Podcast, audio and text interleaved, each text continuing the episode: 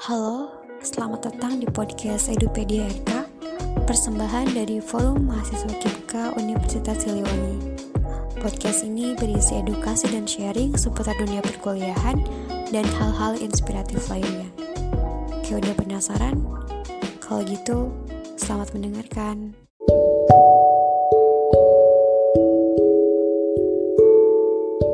Assalamualaikum warahmatullahi wabarakatuh. Sobat Edupedia, ketemu nih bareng Eva Afriliani di podcast Edupedia RK.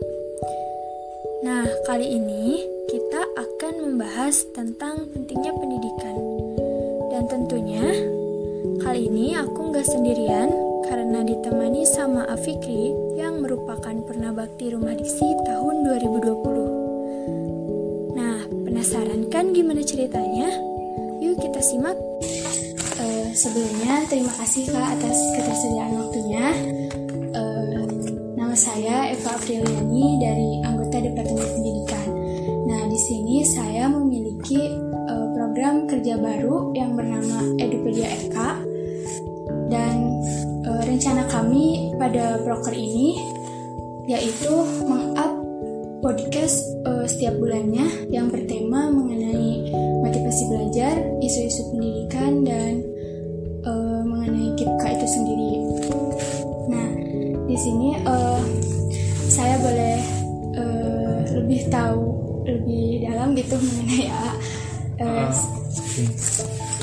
uh, soalnya untuk lebih dalamnya itu lingkup pribadi aja atau secara yang lain-lainnya gitu. Oh, pribadi. Oke. Okay. uh, kalau Bismillahirrahmanirrahim uh, semuanya perkenalkan ya uh, saya Fikri Haikal dari akuntansi 2018 uh, sekarang uh, alhamdulillah saya sebelumnya sebelumnya itu di sebagai uh, ketua Ramadisi 2020 seperti itu. Dan untuk sekarang uh, alhamdulillah uh, Inalillahi juga diamanati sebagai uh, ketua UKM Panahan 2021 terus uh, dan juga aktif di uh, beberapa organisasi lainnya juga seperti itu. Nah mungkin uh, terkait tadi ya uh, AA uh, eh, aktif dalam berbagai organisasi itu ta. Nah, bagaimana pandangan AA sendiri mengenai uh, pendidikan? Pandangan AA mengenai pendidikan secara general tentu uh, pendidikan itu penting ya.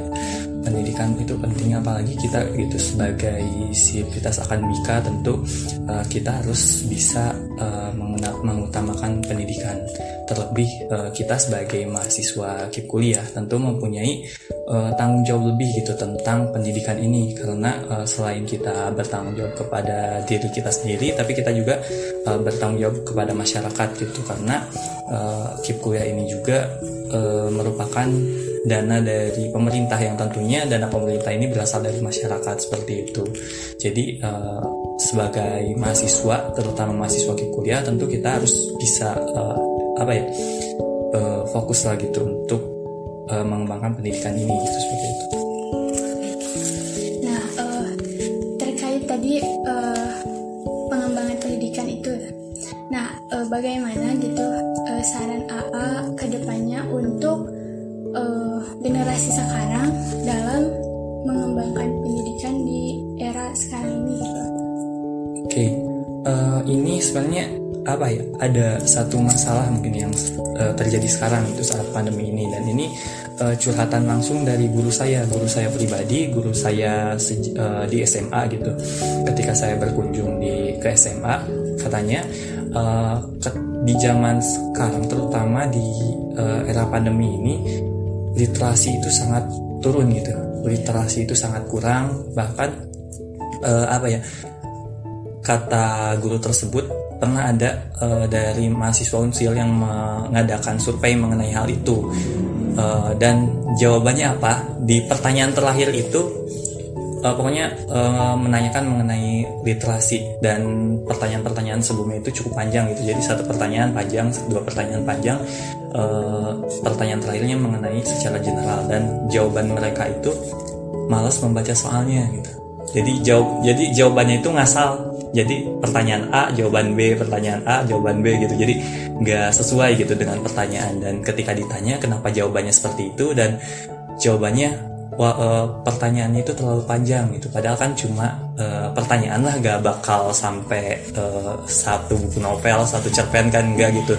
Tapi jawaban mereka seperti itu kan miris gitu. Padahal uh, seperti itu. Nah mungkin untuk langkah terdekat ya seperti itu gitu uh, fokus literasi. Apalagi kan uh, di kondisi digital saat ini kan ilmu banyak gitu. Kalaupun kita kurang dalam literasi kita bisa lihat podcast atau YouTube gitu. Seperti itu. Uh, nah terkait tadi dalam pengembangan literasi ya. Kan enggak uh, generasi sekarang ini mungkin enggak semuanya uh, senang membaca gitu lah mungkin ada saran untuk kami uh, sebagai generasi muda juga untuk uh, apa ya dapat uh, ikut serta meningkatkan uh, literasi itu. Ya. Nah uh, mengenai itu uh, seperti yang tadi disebutkan juga bahwa selain apa ya kalaupun kita ternyata emang benar-benar malas membaca tapi kan masih ada media lainnya seperti contoh audio kan bisa podcast video ada YouTube. Terus uh, kemarin juga uh, saya uh, sempat sharing dengan pelatih di UKM Panahan di mana anaknya itu apa ya uh, pola belajarnya itu unik gitu. Jadi uh, anak tersebut sangat uh, suka belajar sambil beraktivitas seperti itu. Jadi uh, kita nggak bisa mengeneralisir gitu mengeneralisir harus seperti apa gitu. Uh, yang apa ya yang utamanya gitu yang utamanya harus seperti apa. Jadi kita harus bisa ibaratkan pandai-pandai lah uh, orang ini itu uh, fokusnya ke mana sih gitu orang ini tuh fokusnya ke mana gitu. Tapi yang perlu digarisbawahi walaupun uh, ini ini menurut saya ya menurut saya pribadi entah uh, menurut orang lain gitu walaupun uh, walaupun uh, cara belajar orang itu orang itu gitu, berbeda tapi uh, literasi itu harus tetap ada gitu membaca itu harus tetap ada karena uh, bagaimanapun juga sumber apa ya sumber-sumber ilmu pengetahuan itu pada awalnya pas eh apa ya untuk untuk me, apa ya ibaratkan untuk membakukannya itu tentu dengan tulisan gitu seperti itu. Berarti uh, intinya uh, walaupun cara belajar kita berbeda, uh, literasi itu harus tetap ada ya karena literasi merupakan uh, sumber dari pengetahuan itu sendiri. Uh, baik selanjutnya uh, alasan kakak uh, melanjutkan kuliah itu mungkin apa gitu? Oh alasan melanjutkan kuliah ya? Uh, kalau alasan melanjutkan kuliah sih ya uh, apa ya tentu motivasi dari hampir kebanyakan orang itu uh, mahasiswa bidik misi atau kip kuliah itu ingin tentunya ingin merubah uh, nasib keluarga seperti itu. Kalau misalnya harus di apa ya uh, disebutkan bahwa di keluarga itu yang sampai ke perguruan tinggi itu apa ya kalau keluarga secara langsung itu baru saya. Tapi kalau misalnya kayak uh, paman bibi itu ada satu atau dua pikir lupa lagi uh, pokoknya cuma beberapa gitu. Jadi uh, itu yang memotivasi uh, pertamanya gitu yang utamanya. Tapi selain itu juga uh, mungkin apa ya unik mungkin ya. Jadi kayak ada hobi belajar gitu. Bukan hobi belajar sih hobi menambah pengetahuan lah. Soalnya kalau misalnya belajar saya juga uh, agak kurang sih. Cuma kalau misalnya uh, rasa keingintahuan uh, cukup banyak juga seperti itu kayak gitu sih. Baik. Berarti uh, lebih ke mencari hal-hal baru gitu ya iya tentu nah uh, terkait hal itu mungkin di luar sana juga banyak gitu ah yang pengen melanjutkan kuliah namun terhalang dengan apa ya obrolan-obrolan uh, dari luar gitu. Bahwa kuliah itu uh, harus mempunyai banyak dana terus yang utamanya mah itu ya nah bagaimana uh, cara menghilangkan persepsi itu kepada generasi muda agar tidak menghilangkan motivasi mereka untuk melanjutkan uh, pendidikan mereka ke dunia perkuliahan. Oke, okay, uh, kalau mengenai itu ya, uh, saya rasa uh, bagaimana kita mengedukasi ke anak-anak untuk bisa uh, lanjut ke perkuliahan itu sekarang uh, sudah alhamdulillahnya sudah lebih baik gitu. Jadi anak-anak uh, siswa-siswa itu udah lebih mengerti mengenai itu gitu. Tapi yang apa ya yang yang harus kita tekankan apalagi buat uh, masyarakat yang bisa dibilang kurang mampu itu yang harus ditingkatkan itu edukasi terhadap orang tuanya karena kenapa uh, sebelumnya itu saya pernah ikut menangani mahasiswa-mahasiswa uh, yang ingin daftar KIP kuliah. Bahkan ketika uh, mahasiswa uh, mahasiswa tersebut me, apa ya mendaftar KIP kuliah itu orang tuanya masih kekeh gitu masih kekeh bahwa mereka tuh uh, kurang mampu gitu ya uh, mending jangan kuliah biayanya dari mana uh, dan lain sebagainya seperti itu. Jadi uh, mungkin persepsi orang tua itu lah yang lebih harus kita apa ya edukasi lagi. Mungkin karena kalau misalnya uh, edukasi sama uh, kita mungkin orang luar dari keluarga mereka gitu akan sangat susah. Jadi uh, sebagai siswanya sendiri sebagai anak dari orang tua tersebut yang harus pandai-pandai uh, untuk mengedukasi. Karena kalau misalnya masalah biaya itu yang saya yakini dan yang saya ketua ketahui dulu sebelum masuk ke universitas itu bahwa walaupun beasiswa dari SMA ke perguruan tinggi itu uh, ada tapi jarang tapi ketika kita sudah masuk ke perguruan tinggi beasiswanya itu lebih banyak gitu. Jadi kadang ada beasiswa yang mensyaratkan uh, mahasiswa tingkat 2 beasiswa yang mensyaratkan mahasiswa tingkat 1 jadi ketika kita udah jadi mahasiswa itu beasiswa itu lebih banyak daripada ketika kita menjadi siswa seperti itu. Berarti kita sebagai anak juga harus mampu gitu ya mengedukasi orang tua kita untuk uh, mendukung uh, masa depan kita dengan melanjutkan perkuliahan. Selanjutnya apa yang membuat kakak semangat belajar uh, hingga sampai semester berapa kak? Uh, sekarang semester 6 berarti ya? Iya. Eh, iya 6. Semester 6. Nah, apa yang membuat kakak semangat belajar itu motivasi apa? Motivasi semangat belajar ya. Uh, sebenarnya kalau misalnya uh, motivasi semangat belajar itu jujur agak apa ya suka naik turun. Bahkan ter, apa ya kalau misalnya mudah mudah naik turun gitu mudah naik turun. Kadang malas kadang uh, aktif kayak kayak gitu. Cuma uh, yang menjadi motivasi utama uh, sekarang semangat belajar itu ketika uh, saya melihat rekan-rekan dari SMA atau SMK pokoknya rekan-rekan saya yang dulu seperjuangan tapi tidak melanjutkan ke perguruan tinggi gitu.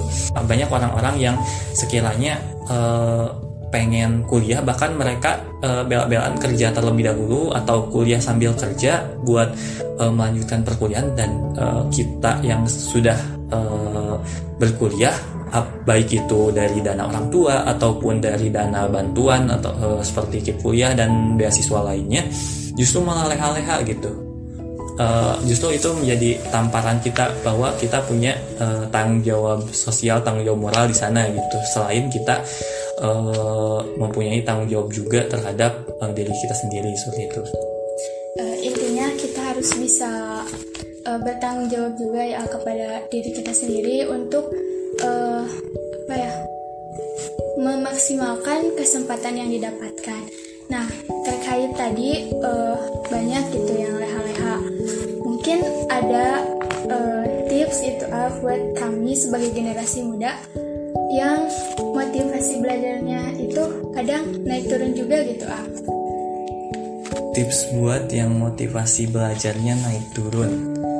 Uh, tips buat yang motivasi belajarnya naik turun itu tergantung orangnya ya tergantung orangnya. Jadi uh, kadang ada orang yang uh, motivasi belajarnya itu terjaga ketika ada partner. Ada orang yang motivasi uh, belajarnya itu terjaga ketika ada uh, apa ya ibaratkan kayak fokus apa ya yang membuat dia fokus lah kayak gitu. Jadi cari hal itu gitu. Cari hal itu yang ada pada diri kalian. Tentu masing-masing orang itu uh, berbeda gitu. Jadi uh, kalian yang belajar kalian yang lebih tahu diri kalian sendiri kalian yang uh, bisa mencari hal itu gitu.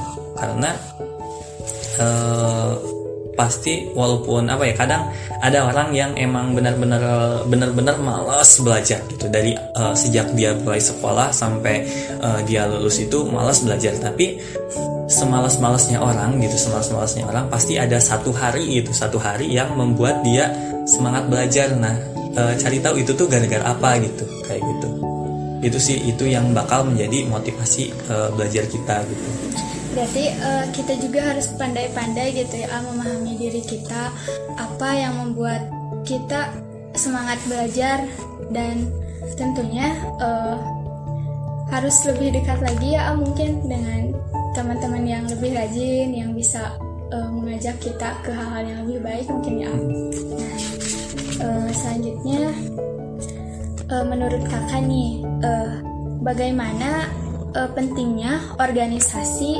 baik internal maupun eksternal kampus. Menurut pandangan kakak bagaimana? Oke, okay, uh, pentingnya organisasi internal maupun eksternal kampus.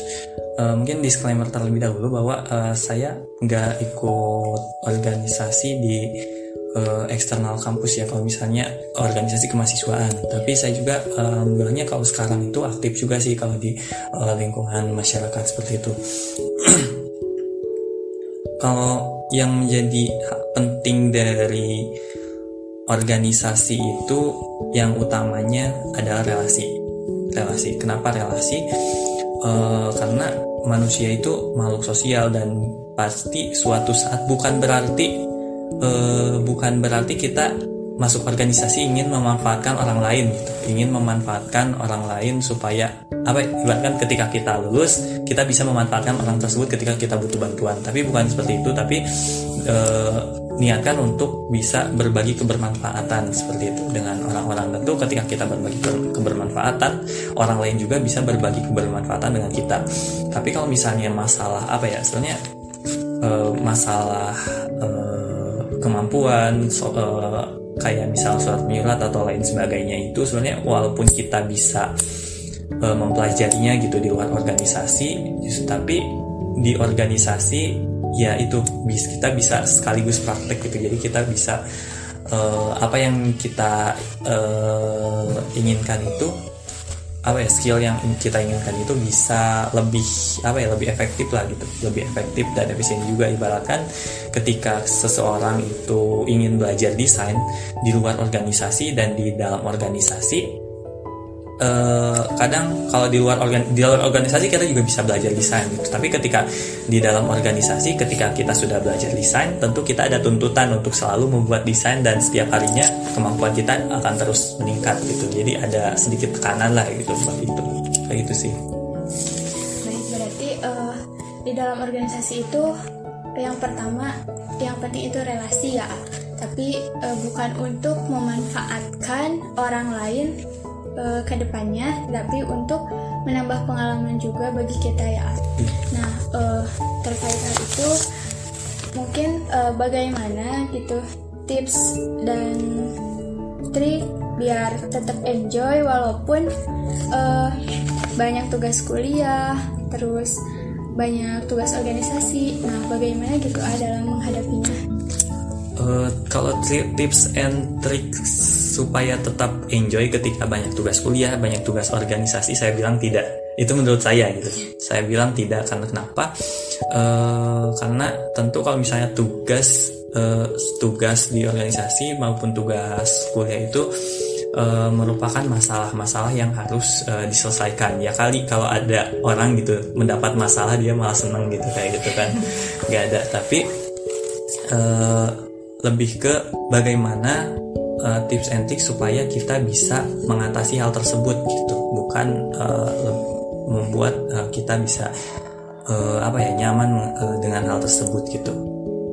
Di antaranya yaitu uh, apa ya pintar-pintar membagi utamanya utamanya mengenal diri sendiri dulu mengenal diri sendiri dulu. Jadi ketika kita sudah mengenal diri sendiri kita bisa memposisikan uh, kita di suatu organisasi gitu.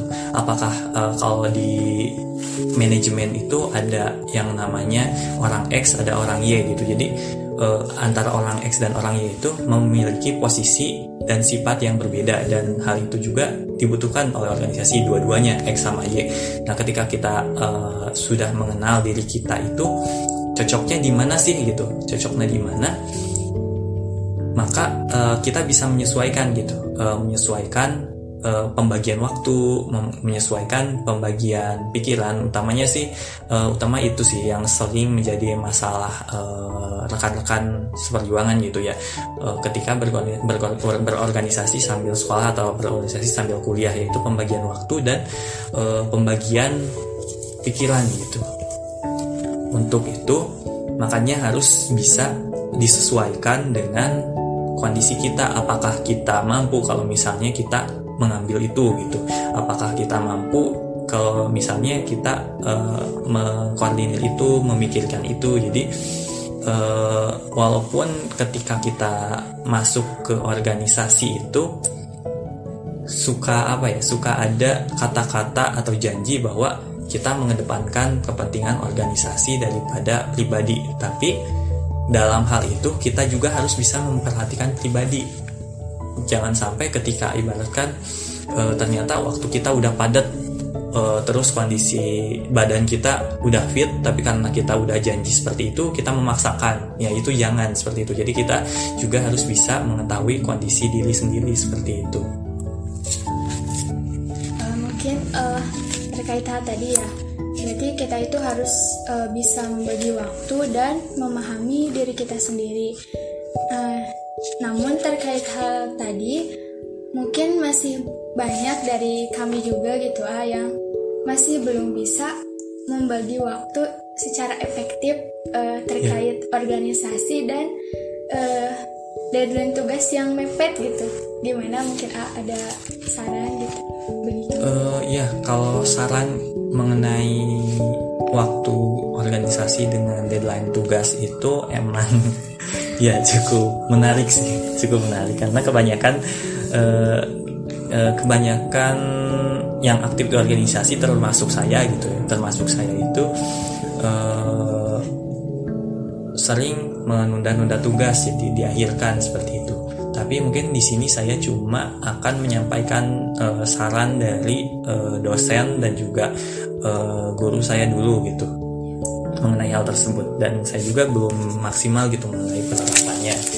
Kalau yang dulu saya terima saran mengenai hal tersebut antara membagi waktu antara tugas dan juga eh, organisasi itu. Yang pertama ketika kita mempunyai tugas langsung kerjakan gitu. Pokoknya bersihkan meja kita dari tugas itu gitu. Pokoknya dapat tugas langsung kerjakan, dapat tugas langsung kerjakan. Seperti itu. Otomatis ke sananya kita nggak bakal berbentrokan dengan organisasi. Tapi kalau misalnya kita nggak bisa seperti itu karena ibaratkan dapat tugas pasti kan udah capeknya. Pengen istirahat pengen rebahan atau apa. Apalagi kalau kita udah berorganisasi gitu kan pasti lebih capek lagi gitu. Kayak gitu. Ada saran yang kedua. Buat yang saran yang kedua itu kita cicil. Dicicil. Misal uh, deadline-nya itu seminggu. Hari pertama uh, cari buku. Hari kedua lihat isi bukunya ada apa aja? Hari ketiga ngerangkum bukunya. Hari keempat baru uh, apa ya uh, menyusun menyusun jawaban dari uh, referensi kita gitu. Jadi seperti itu. Jujur untuk apa ya untuk kedua cara ini uh, saya juga masih belum uh, bisa melaksanakan secara sepenuhnya tapi masih dicoba uh, diusahakan gitu. Dan cukup bagus juga sih buat sarannya gitu. Karena uh, kalau misalnya kita mengerjakan deadline itu emang luar biasa gitu. Kekuatan dari mengerjakan deadline. Kita pasti bisa selesai mengerjakan hal tersebut. Tapi kalau misalnya kalian e, mengerjakan deadline terus ketika kalian luang misalnya nyantuy ya ketika pas kalian udah nyantui udah gak ada masalah gak ada proker atau apa baca lagi jawaban kalian. Pasti ngaco. Kayak gitu. Jadi ya kayak gitulah kekuatan kekuatan deadline walaupun tugas selesai tapi hasilnya gak bakal maksimal seperti itu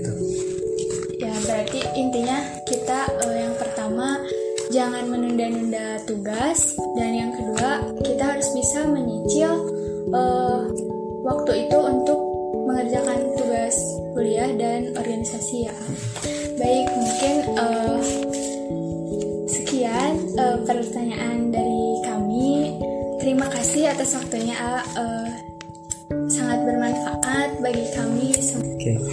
uh, ingin memberikan ya uh, tambahan mengenai uh, khususnya buat mahasiswa KIP kuliah atau bidik misi bahwa kan uh, kita juga mempunyai tanggung jawab atau uh, tugas yang harus dipenuhi di antaranya yaitu uh, kita memiliki batas IPK gitu batas IPK yang harus dipenuhi uh, tolong buat apa ya diharapkan buat mahasiswa KIP kuliah atau bidik misi yang utamanya yang aktif di organisasi uh, kita bikin batas tersendiri gitu, batas nilai tersendiri. Contohnya kita bikin batas 3,0, IPK 3,0. Jadi ketika kali uh, IPK masih di atas 3,0, uh, oke okay, gak apa-apa lah masih enjoy dengan organisasi sama uh, kuliahnya gitu. Jadi masih uh, seimbang atau justru ada yang lebih uh, condong ke organisasi ya kayak gitu. Tapi kalau misalnya kalian udah turun uh, lebih dari batas uh, yang kalian tetapkan, tolong fokus untuk uh, belajarnya gitu ke arah belajarnya. Karena ditakutkan uh, kalau misalnya masih dengan pola yang sama IPK akan terus menurun gitu. Jangan sampai jangan sampai kita menunggu IPK kita turun sampai batas yang ditetapkan pemerintah. Kalau seperti itu ya udah jadi masalah gitu. Bukan cuma bukan cuma antisipasi gitu. Itu udah menjadi masalah dengan apa ya dengan bidik misi atau kuliahnya itu sendiri terima kasih